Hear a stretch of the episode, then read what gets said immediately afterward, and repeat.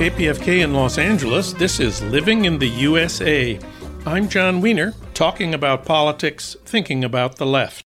Later in the hour, Erwin Chemerinsky will talk about the Trump indictment for the January 6th insurrection, and Katha Pollitt will discuss Barbie the doll and Barbie the movie. But first, the news from Ohio. Tuesday, Ohio had a referendum about making it harder for voters to amend the state constitution, including amending the state constitution to include a right to abortion. The amendment lost. Abortion rights won. For comment, we turn to Harold Meyerson. Of course, he's editor at large of the American Prospect. Harold, welcome back. Always good to be here, Jon. Well, this was an effort by the Republican controlled state legislature of Ohio to prevent Democrats from winning an abortion rights referendum with 50% plus one.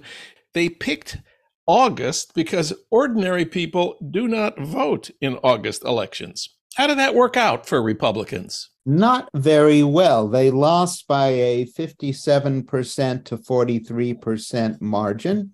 And, and they lost in, in, in a sense on, on two key Republican issues. First, obviously, to ban abortion, but second, to override the popular the popular vote. You know, this is encoded in our system in a number of ridiculous ways, like the Electoral College. Uh, Republicans have been into, as it were, voter suppression for a very long time, and and now they were trying the ploy of saying, well, even if you win, it won't count because we're raising the threshold to 60%. You know, this is the same process, by the way, that pertains in the US Senate, which is sort of why the Senate has become the graveyard of uh, most decent legislation. So, uh, expanding on that, they went after really the I, the concept of majority rule, which is increasingly Republicans' largest strategic target that they have to get rid of because they do not command a majority on most major issues. And I noticed that a million more people voted in an election over abortion rights than voted in the election for governor, senator, or congressional representatives. What can you say but wow? Yeah, well, you know, uh, so much for the strategy of trying to sneak this past voters in August. Uh, obviously, anything at this juncture in American life that is related to curtailing abortion rights is going to rivet people's attention.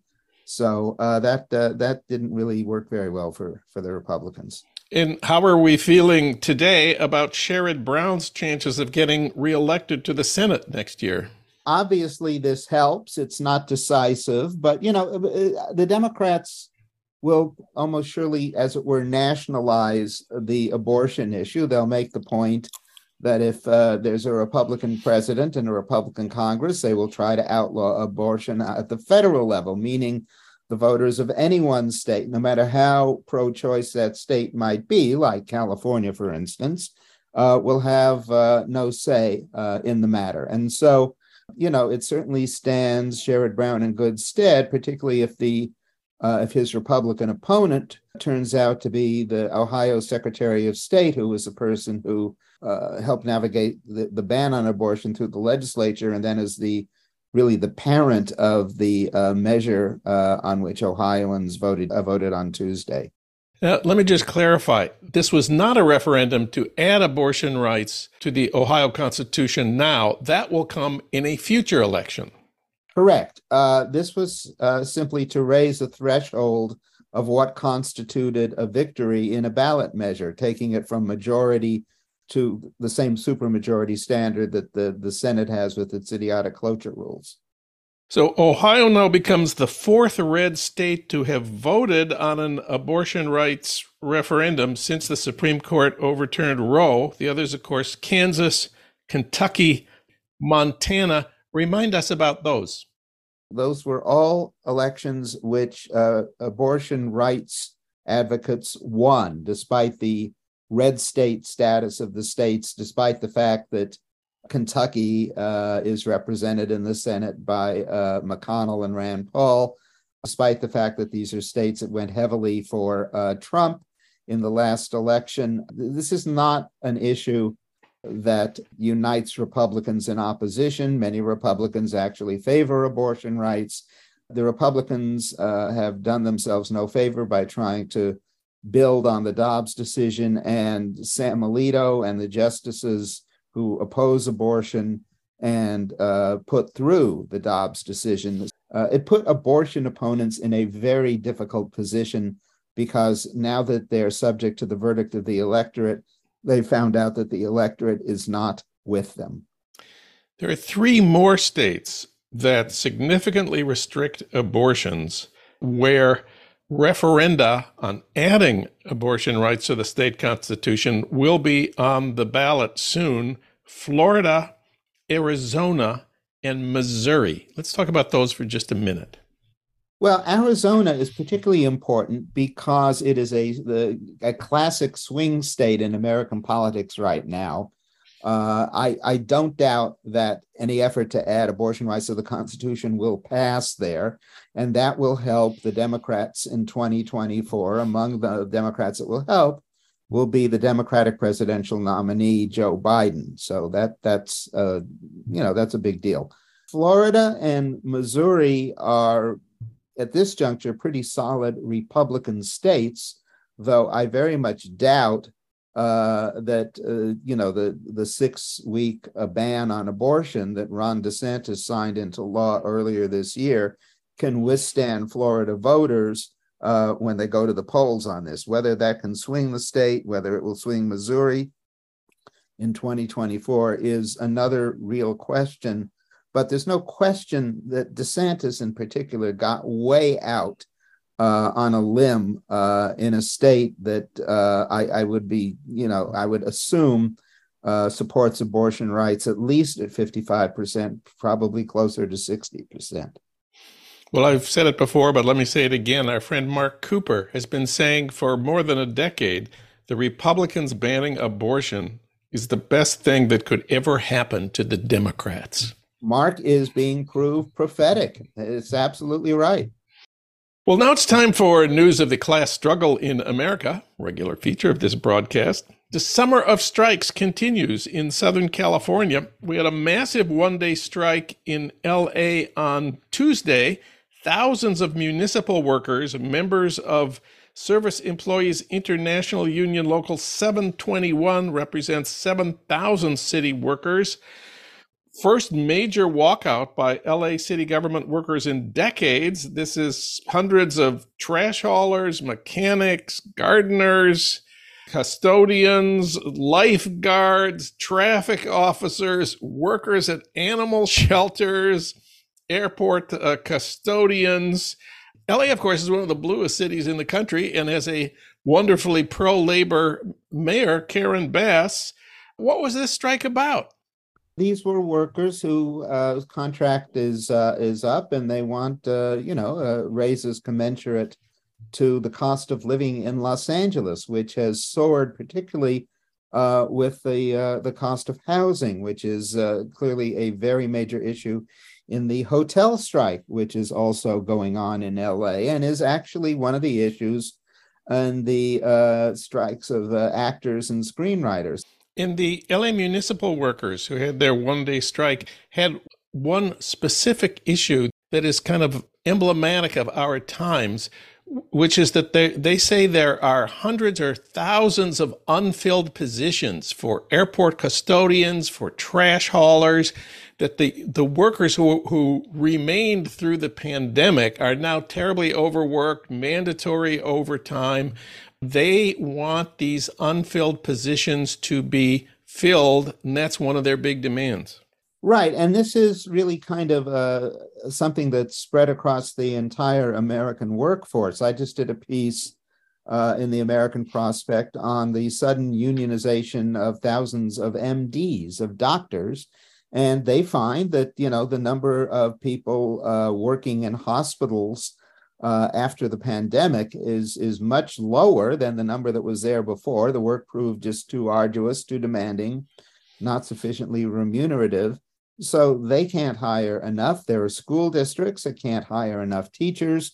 And I don't doubt that for the members of SEIU Local 721, uh, who are, uh, you know, staffing uh, positions and need more help, that there's no one there either. Part of the problem, too, part of the problem as well, is that uh, a number of these uh, public sector jobs don't pay as well as a private sector competition. And so uh, people who are going in, getting into some of these fields are getting into it uh, in, in, in the private sector. But, you know, th- there's a host of reasons in, in many ways just related to the dislocations of the pandemic and the failure of many employers to be uh, to have staffed up uh, which puts a great burden on those who remain on the job. And certainly that's the case with the LA City workers. Meanwhile, as you mentioned, the hotel workers' strike continues. They have a fascinating tactic of surprise picket lines in key places, which go up for a weekend or a day or two. One weekend, it was the Disneyland Hotel. The next weekend, the Sheraton Universal. The next weekend, the Beverly Hills Luxury Hotels. The next weekend, back to the airport. Uh, these are weekend strikes or one or two day strikes with big, militant, noisy picket lines, and then they go back to work. Right. Well, you know, among other things, uh, th- this is an easier version for the union to support than having to pay strike benefits to all 15,000 members who are covered who covered by contracts that have now expired. Uh, and you know, it, it makes a virtue out of that problem. It makes uh, lemonade out of the lemon for the union. Uh, you know, they can. Uh, the local eleven has a history, just like the janitors that I mentioned earlier, of being very effective theatrically in their in their demonstrations. They're noisy. They bring drums. They take musical instruments. Uh, and if you want to get your case before the public, that's the kind of stuff that local TV news loves, uh, you know, and that the LA Times is obliged to cover. Uh, and it, uh, it, it, it's a smart tactic uh, for a union that does not have limitless resources. And of course, the Hollywood strikes by actors and writers continue. The writers' strike has reached, I think, the 100 day mark by this week. The studios did agree to return to the bargaining table with the Writers Guild the first time since early May. Have we seen any reports of a contract emerging with the writers? Uh, the short answer and the long answer is no. Uh, uh, they returned to the table. That seems to have been it. They, they apparently there was no give on the writers' key demands about uh, being paid residuals uh, for uh, their work when it's streamed, uh, whatever issues they have, uh, which are considerable with artificial intelligence, uh, uh, and maintaining writers' rooms of more than a handful of writers. apparently, they got nowhere on that, and so we are still in the same morass that we've been in now for, as you said, 100 days. There's also no settlement in sight for the 160,000 actors who are on strike. Picket lines last week including included Adam Sandler and Ben Stiller, Bryan Cranston, Colin Farrell, Sean Penn, and probably most important, America Ferrera of Barbie. Um, so they get in the news, which uh, which the actors need, but there's no sign of a settlement there. Then there's, of course, the auto workers are continuing to negotiate with the big three uh, I understand the UAW is asking for a raise in wages. Uh, how much of a raise? Well, for the duration of the four year contract that they're bargaining for, they have asked for a 40% raise, or as it were, 10% each year. Now, they didn't, you know, just draw that number out of a hat. They calculated how, uh, how big the raises were for the CEOs of those three companies over the last four years. And that came out to 40%, which is how they arrived at their own 40% figure. And I think that really raises a crucial issue, uh, which the American public only somewhat understands, and that is the growing gap between what the top executives of big companies essentially award themselves with uh, compared to what the average worker uh, whom they employ uh, comes out with. Uh, this is not a static ratio. It has, to put it mildly, grown over the last 60 years.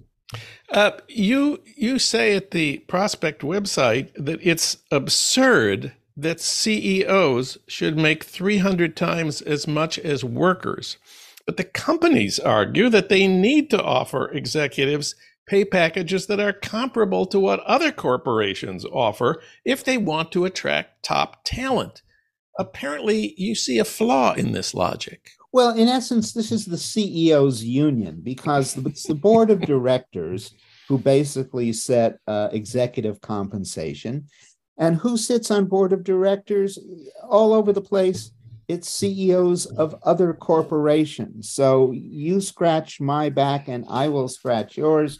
And together we will average uh, maybe $14 million a year in compensation, which is the latest figure for what CEOs are making uh, minus, and that and you know that doesn't include in many cases the stock benefits they get. Uh, you have some news to report about stock buybacks. This is the delightful practice of corporations of devoting their profits buying shares in their own company. That raises the value of the remaining shares. The stock price goes up and everybody is happy. Well, maybe not everybody.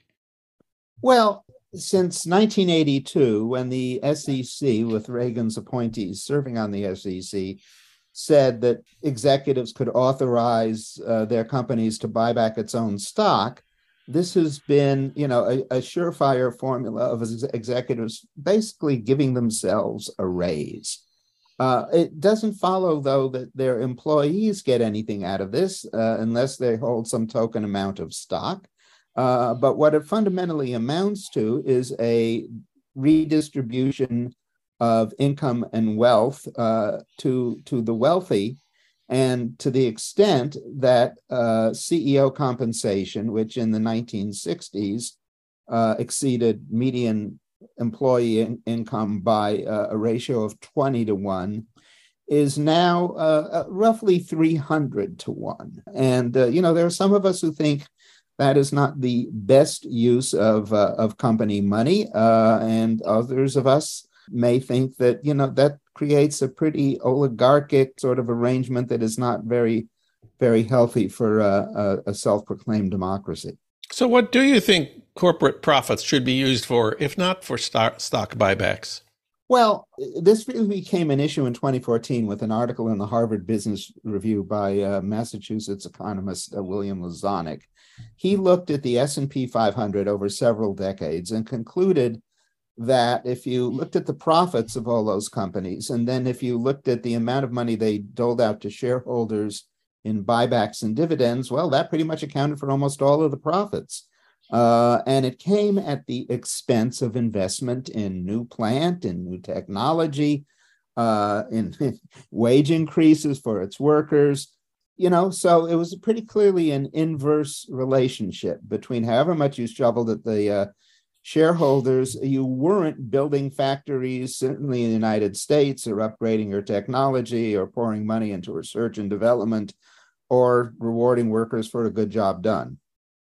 And you say this pattern has changed in the last year or two in the last uh, in the last year actually uh, uh, for the first time in a very very very long time uh, the amount of money funneled to buybacks by american corporations has actually declined by uh, about a one third uh, and this comes at a time lo and behold when the amount of money american corporations are putting into factory construction has increased by 76% over last year so there is a relation there.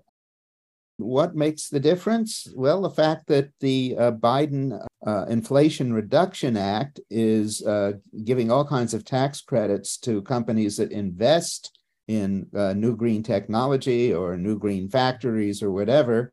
Lo and behold, that is encouraging uh, American business to maybe reward itself a little less for rewarding itself, which is the business model behind uh, behind the share bear, share buyback mania, and instead to use their profits to actually create a product, something new, something better. It's a radical idea, but you know, uh, it, the, the Biden economic plan, the parts of it that have been enacted, seem to have really provoked this shift, and it's a it's about time. It's time for our regular feature. Where is Melania? My source here is the New York Post, page six. And they report, quote, as embattled former President Trump faces his latest legal challenges, Melania has emerged as his anchor and secret weapon. She has been keeping Trump calm and focused amid the hellish week of his being indicted for the third time. Friends whisper that the last few weeks have been hard on Trump, and although he always presents a tough front, these constant legal assaults are affecting his day to day life. But Melania, quote, is even better than his regular golf games at keeping Trump's temper in check, close quote. Wonder if you have any comment on this report. If what we what we're seeing is Trump being kept calm, this is like comparing maybe a force four hurricane to a force five hurricane. I mean, I think Melania has a, a long way to go uh, before Trump, uh, you know, would actually be uh, presentable to the public. Although you know that's never deterred him before. Harold Meyerson, read him at prospect.org. Thank you, Harold. Great to have you on the show. Great to be here, Jon.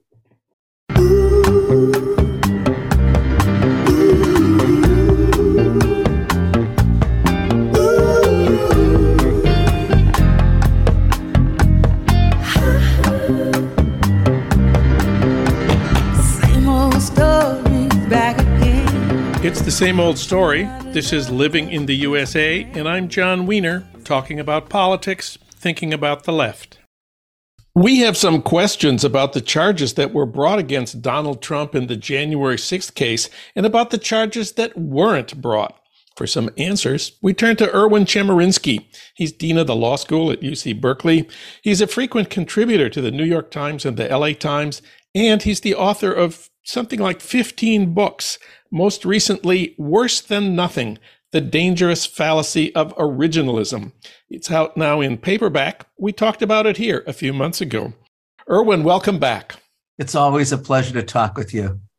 Well, the indictment, just to remind our listeners, lays out four felony counts conspiracy to defraud the United States, conspiracy to obstruct an official proceeding, obstruction and attempt to obstruct an official proceeding, and conspiracy against voting rights. All of the charges center on the fake electors scheme and the effort to pressure Vice President Pence to go along with it rather than on the violence of the attack on the Capitol. So, my first question is why didn't Special Prosecutor Jack Smith indict Trump for inciting insurrection or at least for inciting violence? After all, Trump summoned his supporters to Washington gave that speech urging them to march on the Capitol and, quote, fight like hell, close quote, to keep him in office, despite the fact that he had lost the election. And then, of course, they attacked the Capitol. They stopped the counting of the electoral votes. They drove the members of Congress into hiding. They fought the police for hours. So, what's the line between protected speech and incitement?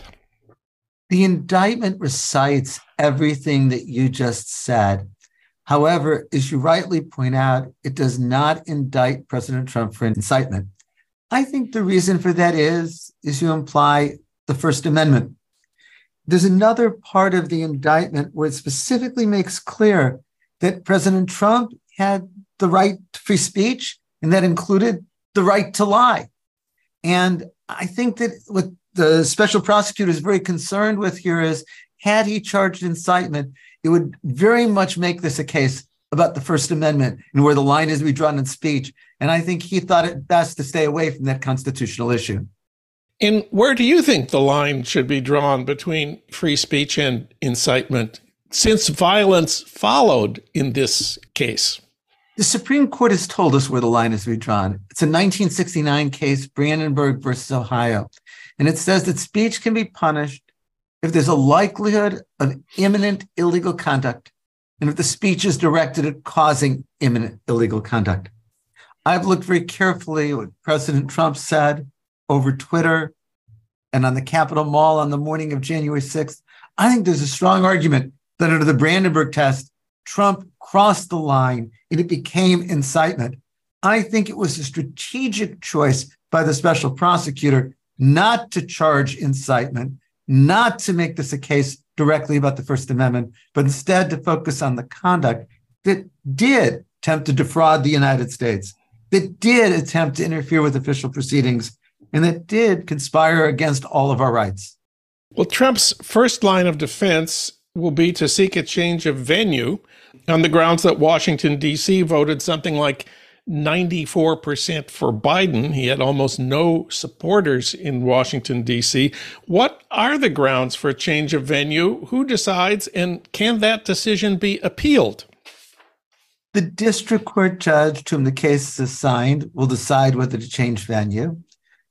Anything conceivably can be appealed, though it's very difficult to appeal until after there is a conviction, if there is one. I think there is a very low likelihood of a change in venue. You'd need to show that it's not possible to get an impartial jury in the area. And the usual way of getting an impartial jury is to question prospective jurors. The idea that more voted for Biden than Trump doesn't prove that they're biased against Trump with regard to these legal charges. And that's the only issue with regard to the change of venue. Can there be an impartial jury with regard to these legal charges? Let's talk about intent. Do they have to prove that Trump intended to break the law? Of course, he says he sincerely believed that he had won the election. The first of the four charges, conspiracy to defraud the United States, does require showing that President Trump knew that he had lost, but nonetheless attempted to have Congress declare him to be the next president of the United States.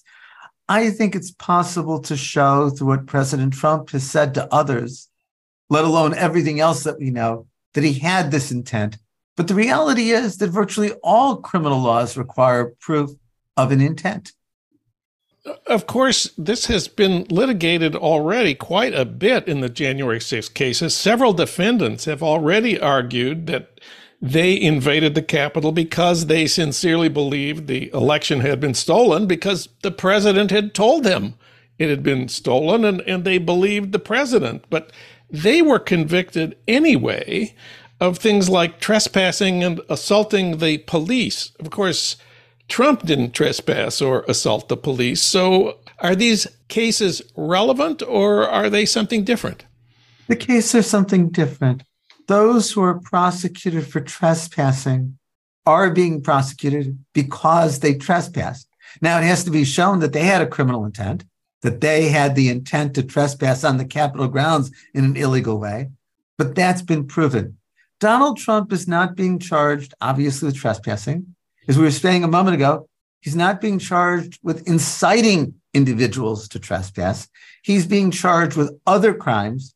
Those crimes have an intent requirement, but I think the special prosecutor has chosen carefully what to charge President Trump for. So he believes he'll have no trouble showing intent for each of these four charges. And he also makes the argument about advice of counsel. He says his lawyers told him that what he was doing was legal, and therefore he shouldn't be prosecuted for following the advice of his attorneys. Following the advice of counsel is not a defense to committing a crime. Because a lawyer says you can do it doesn't make it lawful if it's otherwise illegal especially in this instance where the other lawyers are named as unindicted co conspirators. I expect that many, if not all of them, will soon be indicted. In fact, we've already got a federal judge in Southern California, Judge David Carter in the Central District of California, saying that he believed that John Eastman was breaking the law in the advice that he was giving to President Trump.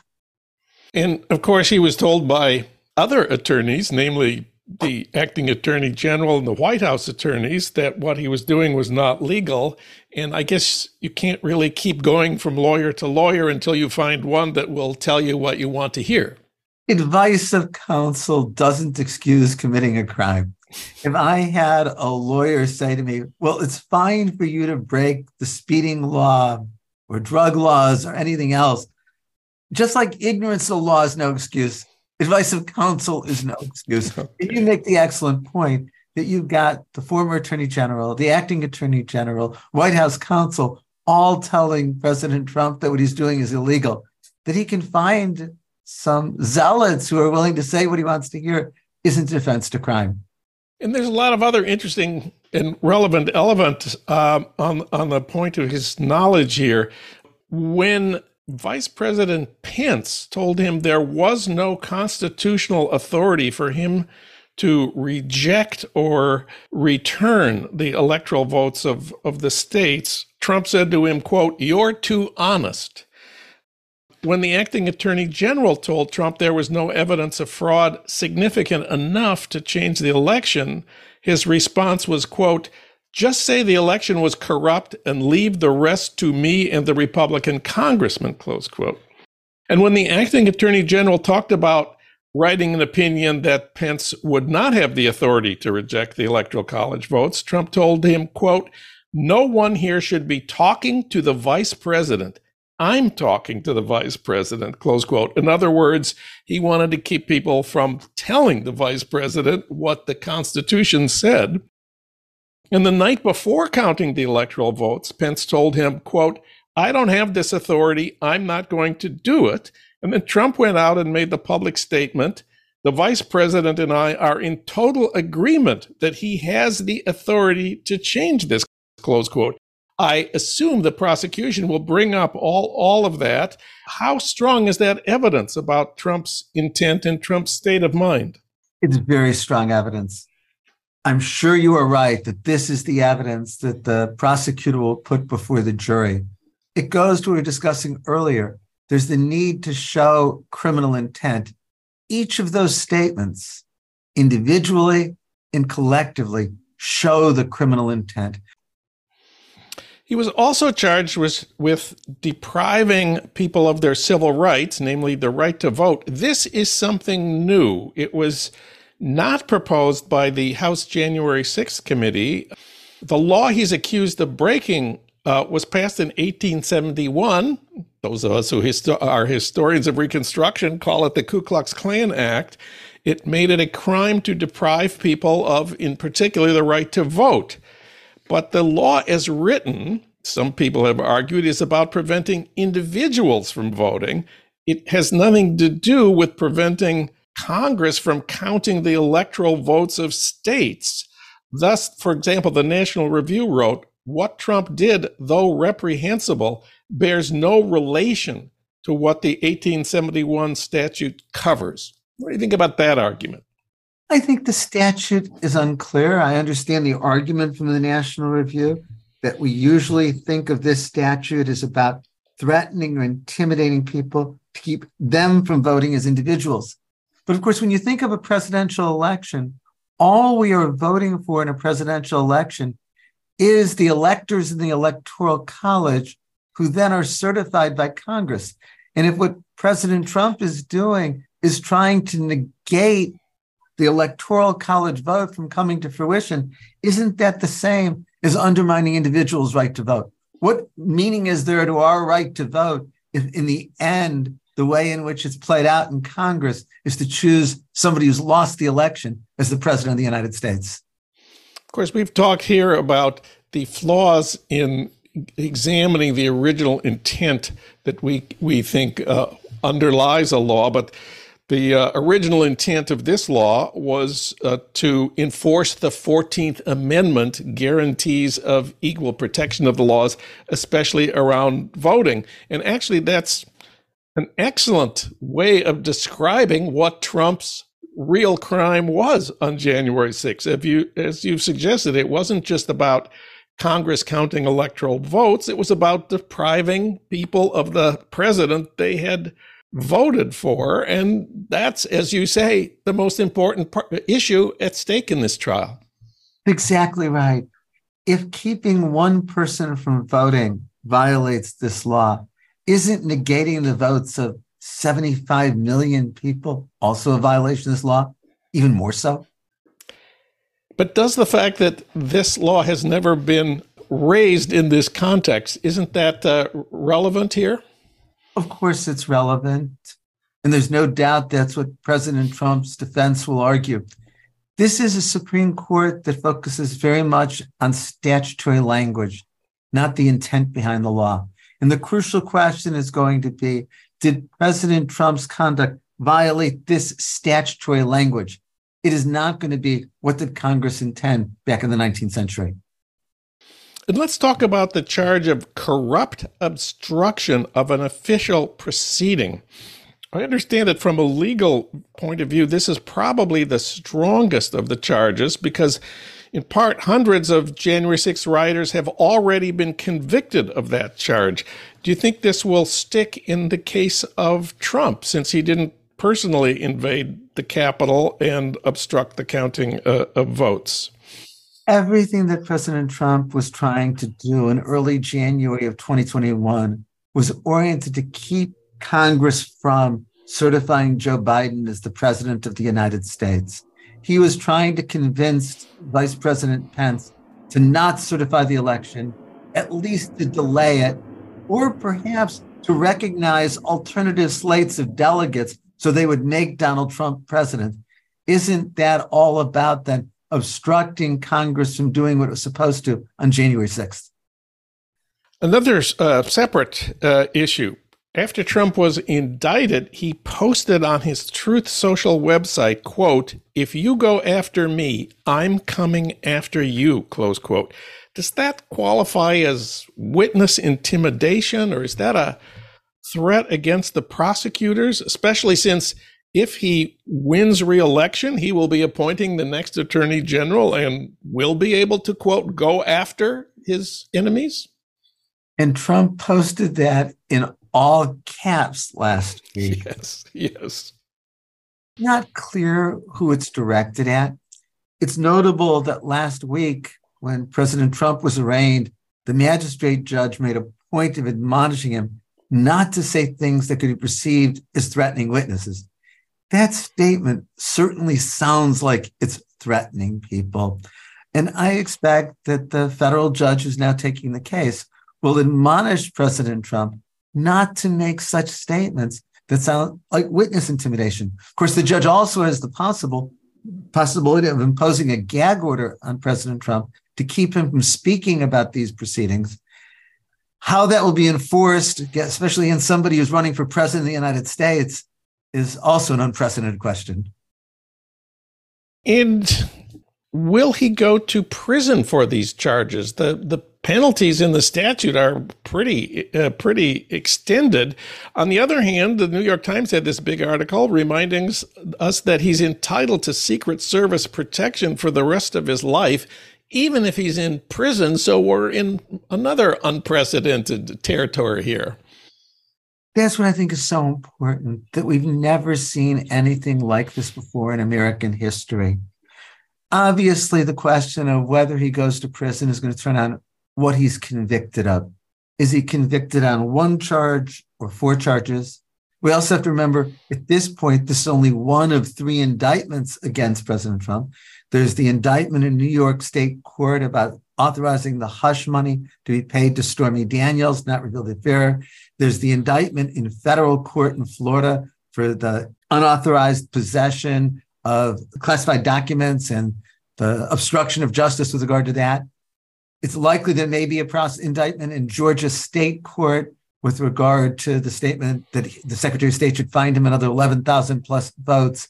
So it's so hard to predict will Donald Trump be sentenced to prison for how long, given all of the indictments that are out there. Um, also, I mean, judges will take into account his age and the circumstances, but the ideas you point out of a former president being in prison with his Secret Service agents is mind boggling. yes, it is. And one final thing if Trump is convicted on the January 6th charges, do you think that will meet the 14th Amendment standard for disqualifying him from serving as president, even if he wins the election? The 14th Amendment, Section 3 says no person shall you know, hold uh, federal office who has, quote, engaged in insurrection or rebellion, close quote. This was, of course, aimed at former Confederate uh, officials. Of course, he was not charged with the crime of assisting, inciting, or engaging in a rebellion or insurrection. But the common understanding of insurrection is, you know, an action taken against the government to remove a legitimate leader and replace him with an illegitimate leader. And that is, of course, what Trump and his allies attempted to do. Jamie Raskin, Maryland Democrat, a former constitutional law professor, said Trump, quote, really does fulfill exactly the constitutional prohibition there. I wonder if you agree with Jamie Raskin that conviction on these charges meets the 14th Amendment standard for disqualification from serving as president.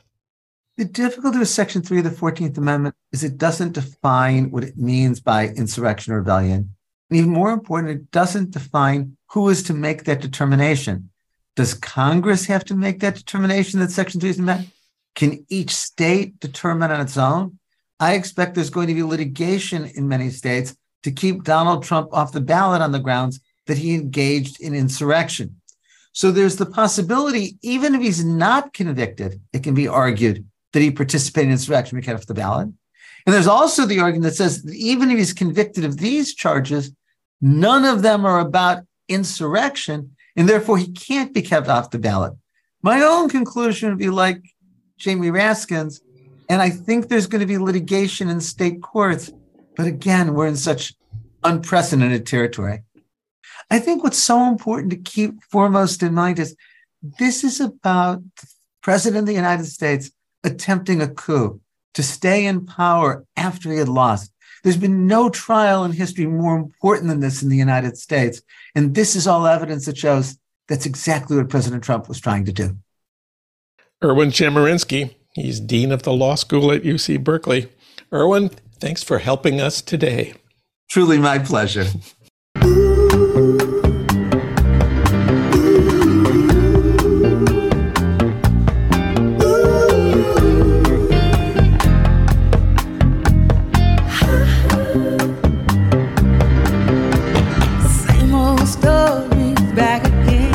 It's the same old story. This is Living in the USA, and I'm Jon Wiener, talking about politics, thinking about the left. The number one movie in the world right now is not Spider Man. It's not Batman or Ant Man or Captain Marvel. It's Barbie. With more than $1 billion in ticket sales as of last weekend, and it's probably the most explicitly feminist movie ever made. For comment, we turn to our most explicitly feminist writer, Katha Pollitt. Of course, she's a poet, essayist, and award winning columnist for The Nation. Her work has also appeared in The New Yorker, The Atlantic, and The New York Times. And her most recent book is Pro Reclaiming Abortion Rights. Katha, welcome back. Hi, Jon. Thanks for having me on the show. Two questions at the top here. Were you ever a Barbie fan, and did you like the Barbie movie? I was never a Barbie fan. I thought Barbie was kind of tacky. I think I had one, but you know, I was 11 when Barbie came out, so I kind of missed it. I loved the movie. I thought the movie was hilarious and visually splendiferous um, Okay. and uh, very funny. Of course, feminists have always said Barbie is bad for girls because it makes them hate their bodies because they are not blondes with tiny waists and big breasts. Did you agree with that uh, for the last 40 years? I do agree with that. And science backs me up. There's a study where they gave a variety of different dolls to little girls, and the ones that got the ones that were busty and thin and with really, you know, exaggeratedly long legs uh, hated their bodies more. You can always do this. You can always say, well, it's not Barbie, it's this other thing. It's everything all together. But Barbie is in there doing her doing her work. You have a daughter. Uh, what was your Barbie policy with her when she was little? Oh, that was funny. Well, when she was about, I don't know, maybe four or three, she wanted a Barbie. And I explained to her that Barbie was, um, you know, unrealistic and all that. But eventually, so as not to fetishize it, I gave her a Barbie. But I had bad talked Barbie so much. Before you know it, Barbie was a bath toy. She was in there with the rubber duck. So, and that was the end of Barbie at our house. Well, turning to the movie here, I did notice the gender roles in Barbie are very traditional. There are Barbies, there are Kens, and that is it. There's no lesbian Barbie, there's no bi Barbie. Barbie is not a they. Barbie has no sex. Barbie is does not have. Um, yes, she actually says to uh, the construction workers who are hassling her on Venice Beach, "I don't have a vagina." Funny. But um, there was a pregnant Barbie uh, that was Midge in 2002. It had, I have learned, a detachable magnetic pregnant stomach, which you could open up to find a small plastic baby curled up inside. What what happened to the magnetic pregnant Barbie? Well, this is funny because you would think that conservatives would love pregnant Midge because they wouldn't love the idea of Barbie as just having all these careers um, and not being maternal. But they didn't like it for whatever reason. And so that was the end of Midge. Now, in the movie, this is funny. There's a character, there's um, a character named Alan. And Al, I spent the whole movie thinking, you know, who is Alan supposed to be? Alan was the husband of Midge. Midge was married, of course, and she had this husband. And in the movie, he's just sort of wandering around, wondering what's what. no, no place in the Barbie world. And then there's a, there was a growing up skipper in 1975, Barbie's younger sister, who was meant to educate young girls about the realities of puberty, rotating her left arm made her breasts grow. Skipper was pulled off the market pretty quickly. Uh, do you know why? I, I don't know. It seems a little too complicated, doesn't it? I thought it was probably because rotating your arm does not give you big breasts. No, no you have to go like say, I must, I must, I must improve my bust. That's a different movie. And there have been a lot of other Barbies. Uh, remind us about that. She's had over 200 careers doctor, veterinarian, ballerina, chef, cupcake chef, lifeguard, president. Um, there's there's a Barbies of every race and skin tone now. Um, there's been Barbies intended to make girls feel better about their their bodies, like wheelchair Barbie, Down syndrome Barbie, vitiligo Barbie, prosthetic leg Barbie and bald Barbie. And then get this there's also curvy, quote unquote, Barbie, who is actually normal weight Barbie. Mattel has obviously become aware of the feminist critique about body image. The movie winks at the feminist critique by having our protagonist describe herself as stereotypical Barbie and she learns a lot from weird Barbie. That's Kate McKinnon, who's fabulous here. Stereotypical Barbie wants to, in her words, be real. But I would think the point of being real, first of all, would be not to look like stereotypical Barbie. And that, of course, is the one thing Mattel does not want to say. Exactly. Uh, the movie does a wonderful thing where suddenly Barbie's feet go flat. and then later when she's in real in the real world, she says she's wearing these um these high heels and she's she says, "Oh my god, if my if I were a real woman, I would never wear these shoes." Remember the, the Barbie Liberation Organization of 1992? This was after Mattel released Teen Talk Barbie, which had a voice box you pressed a button and it said four things, including math class is tough. The Barbie Liberation Organization, BLO, took Barbies off the shelves of big box toy stores along with G.I. Joe dolls and switched the voice boxes. So the G.I. Joe said, I love shopping. And Barbie said, Vengeance is mine. And then they put the dolls back in the boxes and put the boxes back in the stores. They called it reverse shoplifting. That is really funny. That's wonderful. Well, it's interesting, isn't it, that Barbie gets a lot of attention for her various political and feminist failings. No one ever talks about G.I. Joe. Here we give children a soldier doll in a very warlike society with an enormous militaristic arms budget and all the rest and constant intervention in war and that's all fine Um, that's just like being a man is not seen as complicated in the way that being a woman is. Greta Gerwig, in a recent New York Times Magazine profile, said the achievement of the Barbie movie was, quote, doing the thing and subverting the thing, close quote. Maybe she's talking about the part in the movie where Barbie tells Gloria, her articulate friend in the real world, quote, by giving voice to the cognitive dissonance required to be a woman under the patriarchy, you've robbed it of its power, close quote. Of course, that's a joke for the gender studies grad students in the audience. Yeah, that was pretty funny. And I'm not sure that it's true either. I, I do wonder if you agree with Greta Gerwig that the film subverts Barbie. I think it goes as far to subvert Barbie as it is possible to go in a mass market movie that is, you know, produced by Mattel. But, you know, it is, I was thinking about this ever since I wrote my piece that, you know, there's this wonderful, glorious rant by America Ferrera playing Gloria the Friend, who is a receptionist at Mattel and the mother of a very sullen, Barbie hating middle schooler. And she talks about these many double binds, and everybody can relate to this. You have to be thin, but not too thin. And you can never say you want to be thin. You have to say you want to be healthy, but also you have to be thin. You're supposed to love being a mother, but don't talk about your kids all the damn time. Never get old, never be rude, never show off, never be selfish. It's too hard. It's too contradictory, and nobody gives you a medal or says thank you.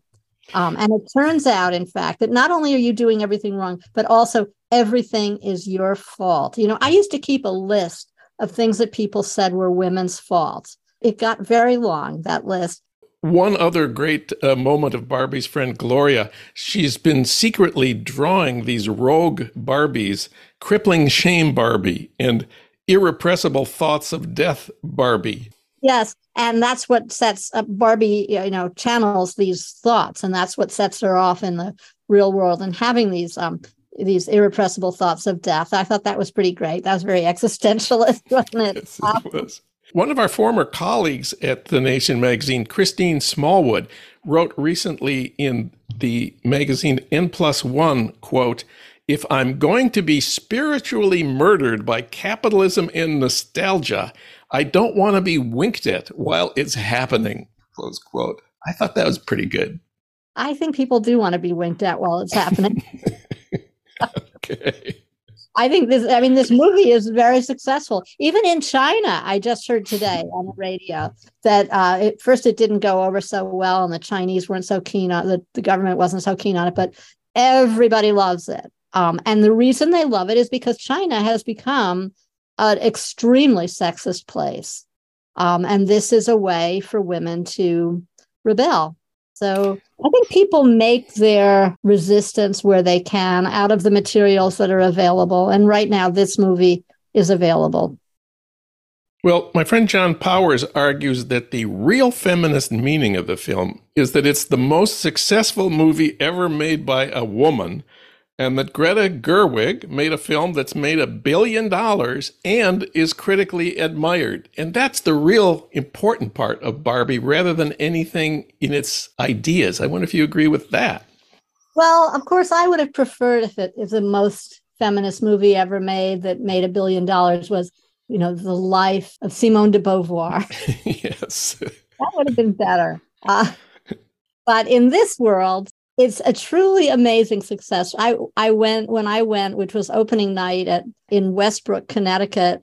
There were all these people, some of whom were men, and they were wearing pink. And they one older woman had brought her Barbies. She had, you know, Barbies back from the 60s.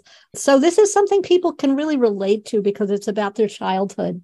But unfortunately, as Michelle Goldberg pointed out in her New York Times column, the lesson Hollywood is taking from the billion dollar success of Barbie is not to make more stories for girls and women, but to make more movies about toys.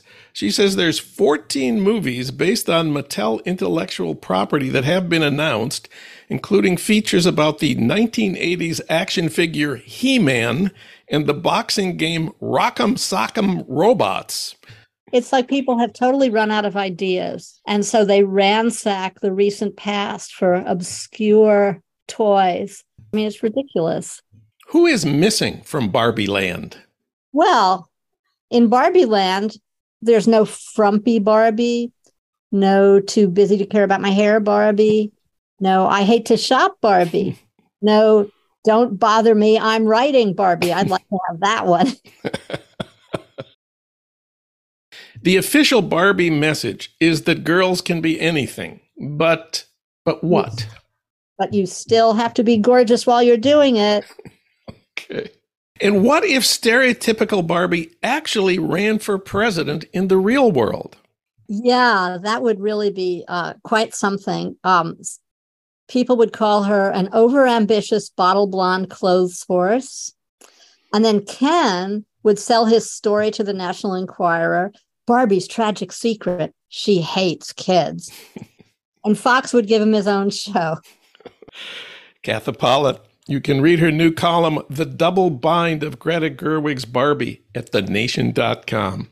Thank you, Katha. Thanks so much for having me, Jon.